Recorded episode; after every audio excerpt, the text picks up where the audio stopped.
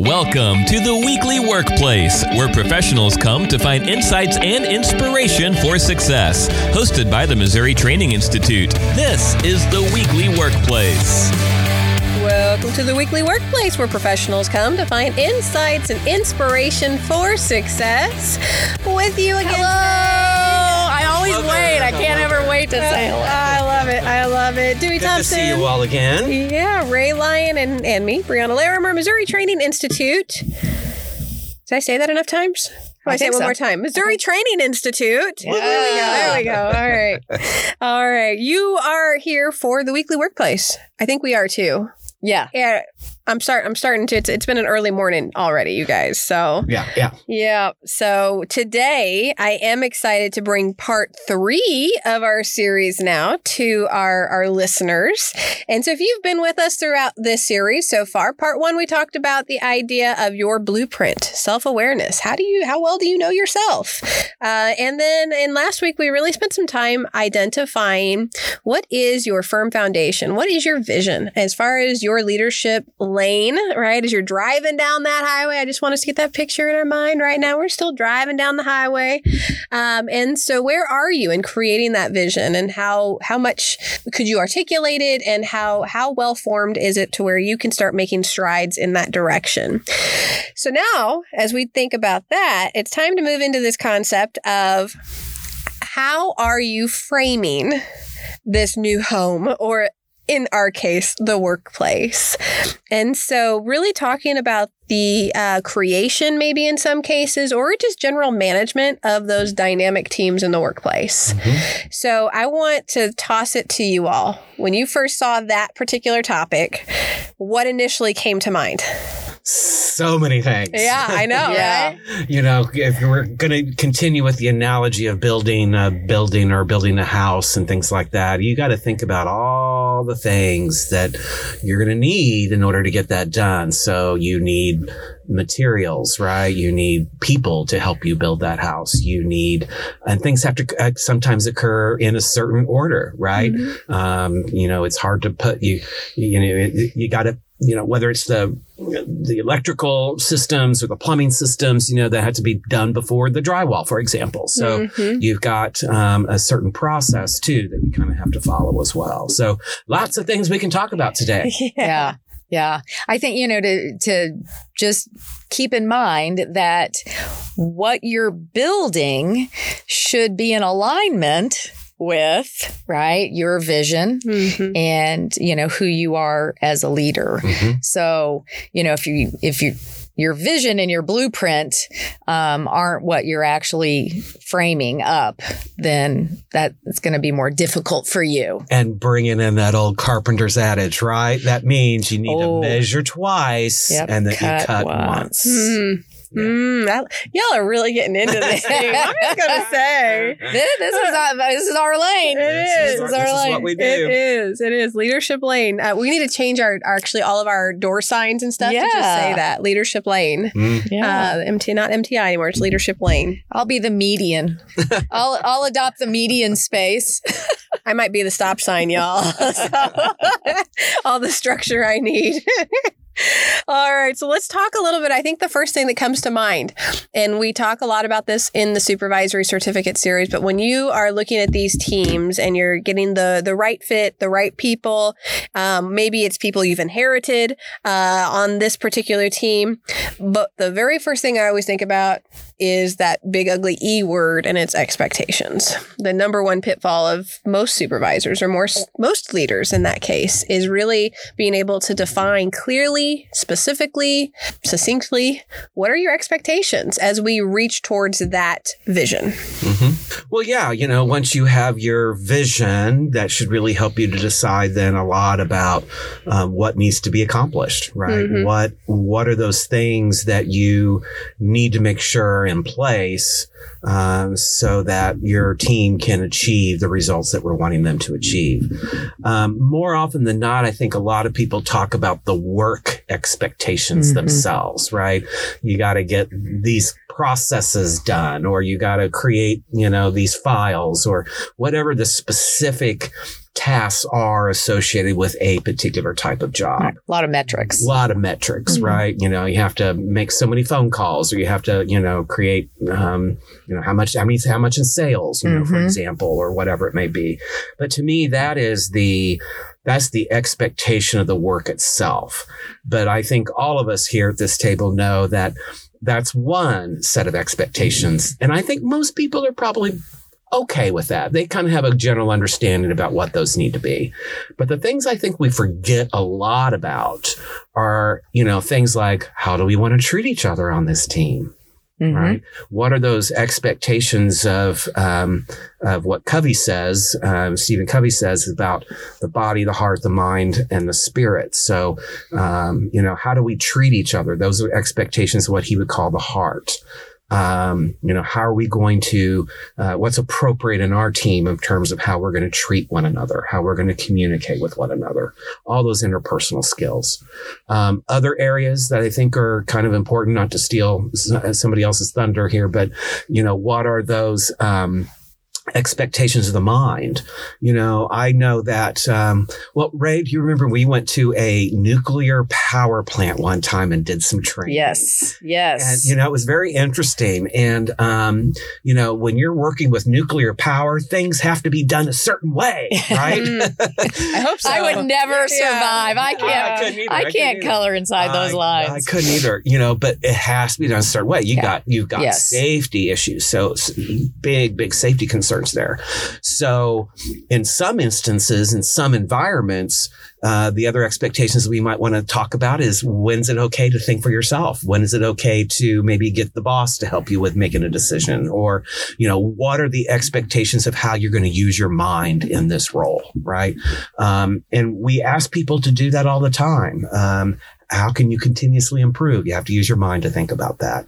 Um, you know what what we want you to learn. Well, you have to use your mind to do that.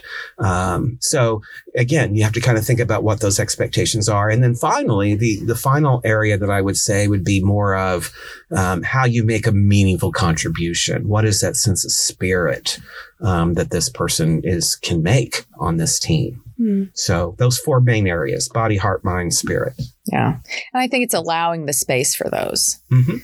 Well, and when I think about that, you know, there's a lot of times I'll talk to these, especially the new supervisors, and they'll say, they'll say to me, "Oh, well, you know that that's hard for me to def- define it myself." And I mean, if it's hard for you to define it yourself, how in the world? Right. He's like, "Well, you just know," and I'm like, uh, "How are you going to articulate? You just know." like, I mean, that's Yeah. not something, and and I think that that might come difficult, or might eh, for all people, but especially if you do, it tend to operate out of out of like the heart space a lot and just kind of that logic rationale, like write it down on a piece of paper, it isn't always easy to articulate things because it is just a feeling.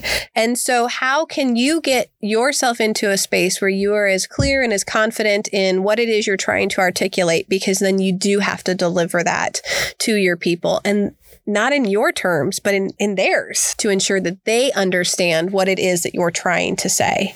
Their perception of something may be very different. Yeah.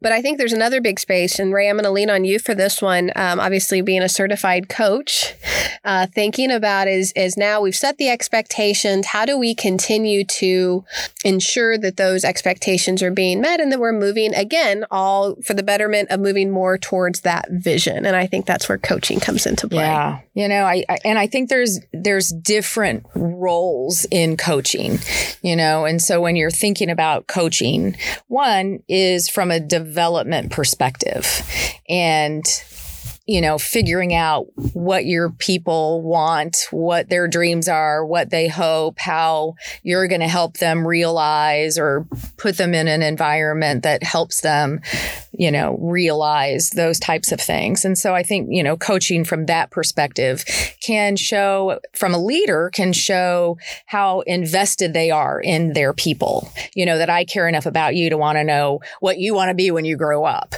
you know, and, and thinking about coaching and then talking about the, the professional and interpersonal behaviors that, and the intellectual uh, behaviors that get you there in a space that you find meaningful right? And so I think those are separate conversations than coaching on um, uh, a technique or uh, a task you know process um, and coaching somebody through almost you know from a teaching perspective um, you know or even even a performance standard perspective.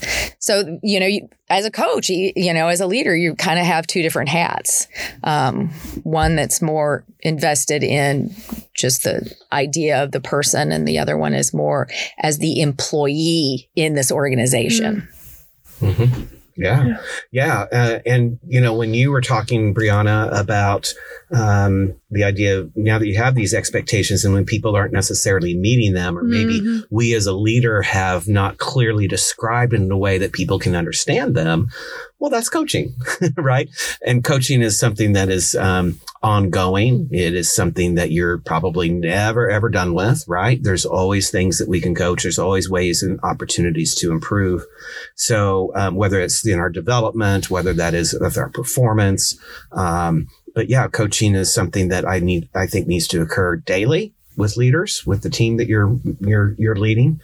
Yeah, you know, I and- and I think sometimes people run that in reverse. Like they they set the they set people a flight and then build around them and that that's a very um, common way, you know, for leaders when they step into a role and they've inherited people and they've inherited, you know, the way we've always done it, kind of thing, and um, so they they haven't realigned or um, revisited their expectations. Or i know you've mentioned this in a previous episode dewey is you know they're different every day or you know like gosh last time you wanted it this way and now you want it that way and so those changing um, um, expectations Yeah, yeah, um, yeah. You know, coaching.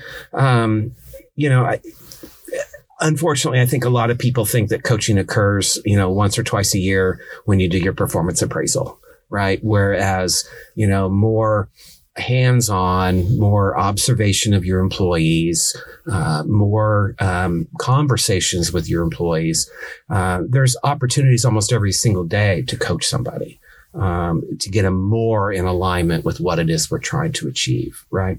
Um, and don't forget about the the idea of recognition here as well. You know, recognizing the the good things that people are doing, so Mm. that they can continue to do those things, right? Yeah.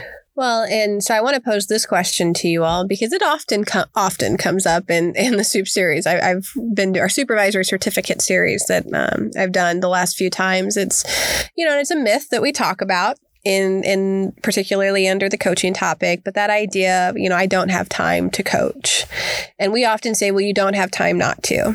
But I am curious from your all's perspective when you have a uh, supervisor, or manager, leader who maybe is overseeing upward of 80 people. You know like that's that's who they're responsible for. Um what strategies or what suggestions would you have for being able to actually lean in and have those kinds of conversations while still being able to get your work done first of all, you probably don't have 80 direct reports. So start with your circle of influence and really think about how am I, not only how am I coaching that manager who might have part of those 80 um, direct reports, but how am I teaching that manager how to coach? um, and and that's how you grow that circle, right? So you you facilitate a learning of coaching yourself as a leader and then you demonstrate it in coaching your let's say a manager that reports to you or a supervisor.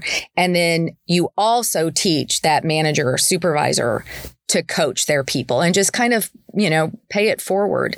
Um, you know and i what i've learned in that i don't have time to coach is a lot of times they haven't recognized when it's an opportunity to coach. Mm-hmm. And so my husband, for example, you know, we he comes home and I my thing, I love that book, you know, it's it's always the manager. Mm-hmm. And he'll say something and I'm like, it's always the manager. He's like, "Stop it." You know, or I'll say that was a that was a great moment. Yeah, that was a great coaching moment. He was like, I just totally missed it. You know, and it is again, you know, part of coaching is raising their awareness that coaching, that was a coachable moment, you know, and it just took that moment, but you have to recognize it. Mm-hmm. Um, and I think that's when they feel like they don't have time. Right.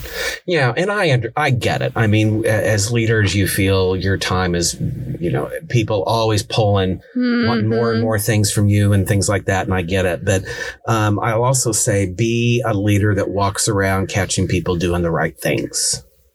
Because when you're doing that and you comment on them and you recognize on it, that reinforces the things that you're wanting them to see in them over and over and over and over again. Um, but you can't you can't do that if you're stuck behind a desk all day long. Mhm. Yeah.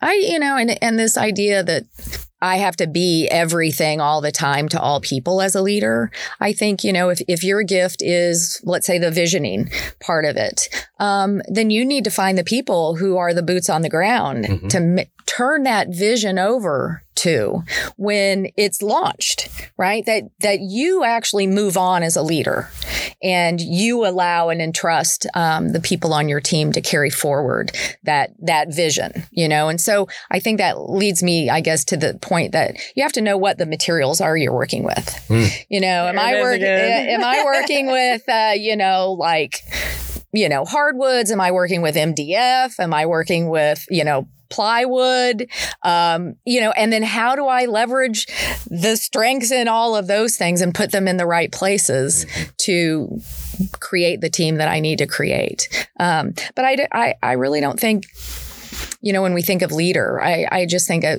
a good leader you know will tap into his or her strengths Mhm. and then find the people that will complement those Yeah, Absolutely.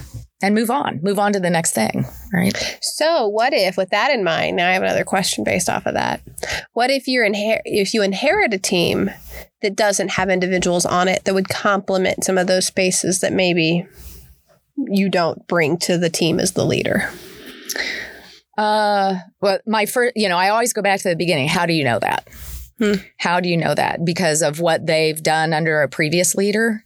Maybe that was just because that's what that leader, Mhm. you know, desired or channeled or, you know, whatever. So I, just as much as I say, have the stay conversation, you know, go on a listening tour when you inherit a new team and just, you know, start asking some of those questions to find, because maybe you get in there and you think this person's, you know, slated to be this detail person. And then you're like, man, I really wish I could be doing some of this other stuff that I'm not doing. And you're like, whoa, okay. So then you you start moving your pieces around, you know, um, and and using your your position and your influence to make that happen.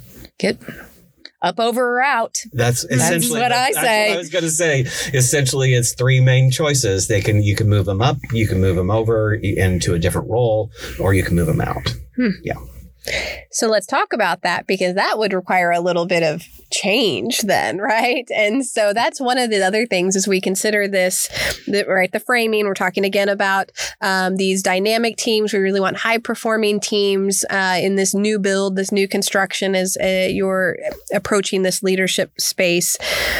So, how do you go about, or what strategies or suggestions do you have for really creating an environment that is fluid or at least a little bit more comfortable than most with change? Well, you know, change is an external place. Like change is visible, Mhm. Right? Mhm. You you change jobs, you change hours, you change tasks, you change Processes. yeah. It to me that's the that's the visual and external process. And and that can be, you know, through rote memorization and and developing new habits. Yeah, to me, that's the easy part. Yes. Yeah. And part. you know, it's it's the part most times managers have spent time mm-hmm. working on mm-hmm. is, you know, so what's the new flow chart of the process and, you know, what's our revenue stream going to, you know, and all of the the tactics and things that go into that and the metrics to measure all of that. But I think sometimes what we forget is to, as leaders that we're leading people through change, is to address some of the more psychological and transitional things that are happening um, for that person. Because you know it might be easy to say okay you're now eight to five and you're now nine to 6 Mhm. and all of a sudden it's like "Ah, who's going to get my kids to school? You know i mean it's really about you know what's going on internally with that person that they're going to be facing as a result of that change and i think sometimes we don't always address it and we and you know or we might even think that uh, announcing it is the same as implementing it I think that's interesting. yeah, yeah, because we do have a tendency to think, announce it, and then just expect it to happen, right?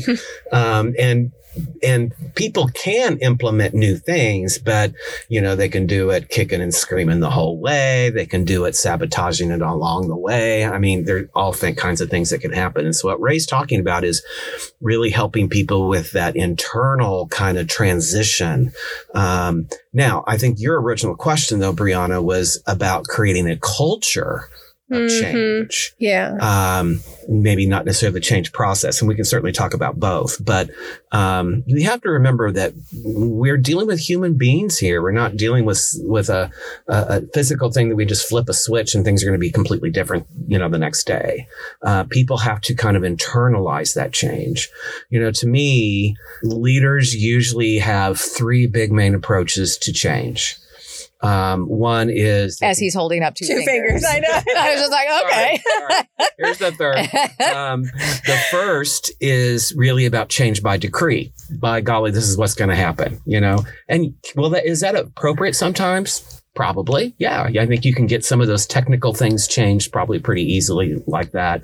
Um, but you also have to realize the outcome of that is people might do it, but they might not internalize it. They might not fully transition, as Ray talked about, um, to that compliance compliance, right? Mhm. You, you only get s- compliance, right?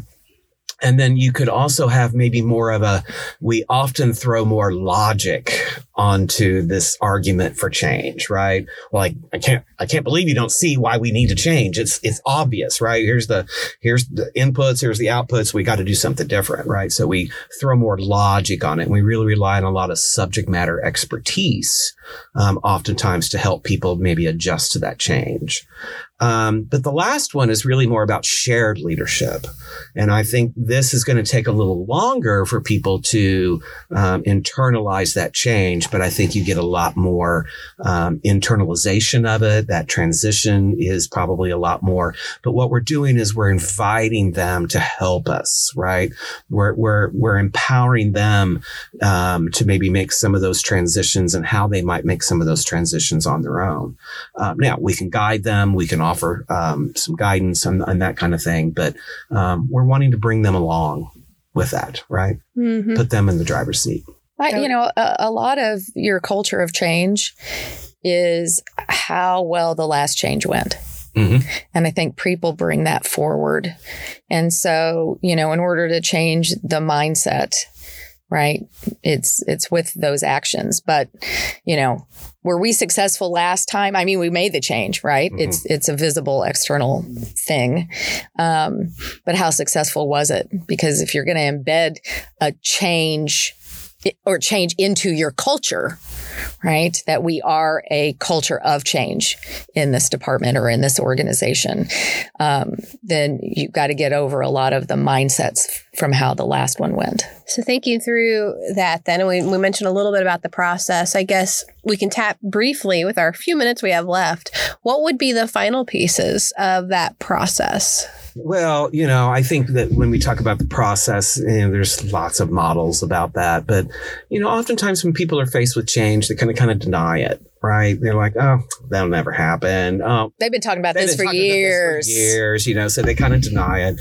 Sometimes then we, we, I think as leaders, we need to push them into that second stage. And that's about the idea of resistance, right? Who says that we want to push people into resistance? But as a leader, I can't really do anything about it until I know what the reasons are why you don't want to change or what is those transitional issues that you're experiencing that's Mhm. preventing you from change. So I got to listen. I got to empathize. I got to, um, uh, kind of define, if you will, for what that resistance is.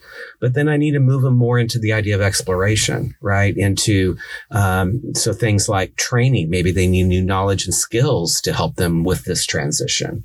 Um, so maybe it's a little bit about that. Um, it might be also about developing and helping them develop an action plan about how they're going to move from point A to point B. Um, and and again, invite them to to help you set that action plan, empower them to to do that for themselves. Um, and and then you know, and that that exploration can be very chaotic. It can feel very very chaotic because we're trying all kinds of new things, and oftentimes, um, but it can also be exhilarating at the same time, right? Because we're doing something different. We're doing have a new challenge, and sometimes people love that kind of thing. Um, but once we kind of ha- have lost that newness of that change, and people have kind of made that transition. Um, then it's about getting them to kind of recommit, right, um, to this new way of, of doing business. Timing is everything. I agree. Because I think you got to give space to that resistance because it will happen. Mm-hmm. It absolutely will, unless all the stars are aligned. It's the right time. It's the right place. You know, they they've got you know they're going to get something out of it. I mean, you know, and they're involved in the change. Um, so timing is everything. So if you start training, you know, when people are going through resistance, you're going to be training a heck of a long time, or you're going to be retraining. Mm-hmm. So I think holding that space um, and waiting for the training, the technical, you know, to dos once people have filtered through some of those emotions and you've held that space for them. Absolutely. Absolutely. We we have just like um, skyrocketed through uh, three really big topics on this this particular show: the expectations, coaching, and change management. We do have full length episodes on that, and I will link to them in our uh, description too, in case you want to go back and listen to some of those a little bit more in depth. Um, but again, what we're really doing here this this does go quick for some people, right? This leadership lane, we're building this house. It goes up quick sometimes, and so sometimes you might get thrust into these leadership positions, and so it's we're gonna go uh, we're gonna go quickly on these topics too. So next week's topic, uh, we will continue on this. We will be on part four, and then five. We'll conclude the series. We encourage you to let us know what do you uh, what do you think so far. Leave us a comment in the the episode description, or send us an email at mti at missouri.edu. Thank you all so much for listening, and until next time, Go be great. Thanks for listening to The Weekly Workplace, hosted by the Missouri Training Institute. Dewey, Ray, and Brianna stand ready to connect with you and meet your training needs. Be sure to check out ways to contact them in the episode description or at mti.missouri.edu. Subscribe to the podcast to get future episodes automatically by tapping subscribe in your podcast player of choice. Hope to catch you on the next episode of The Weekly Workplace. Peace.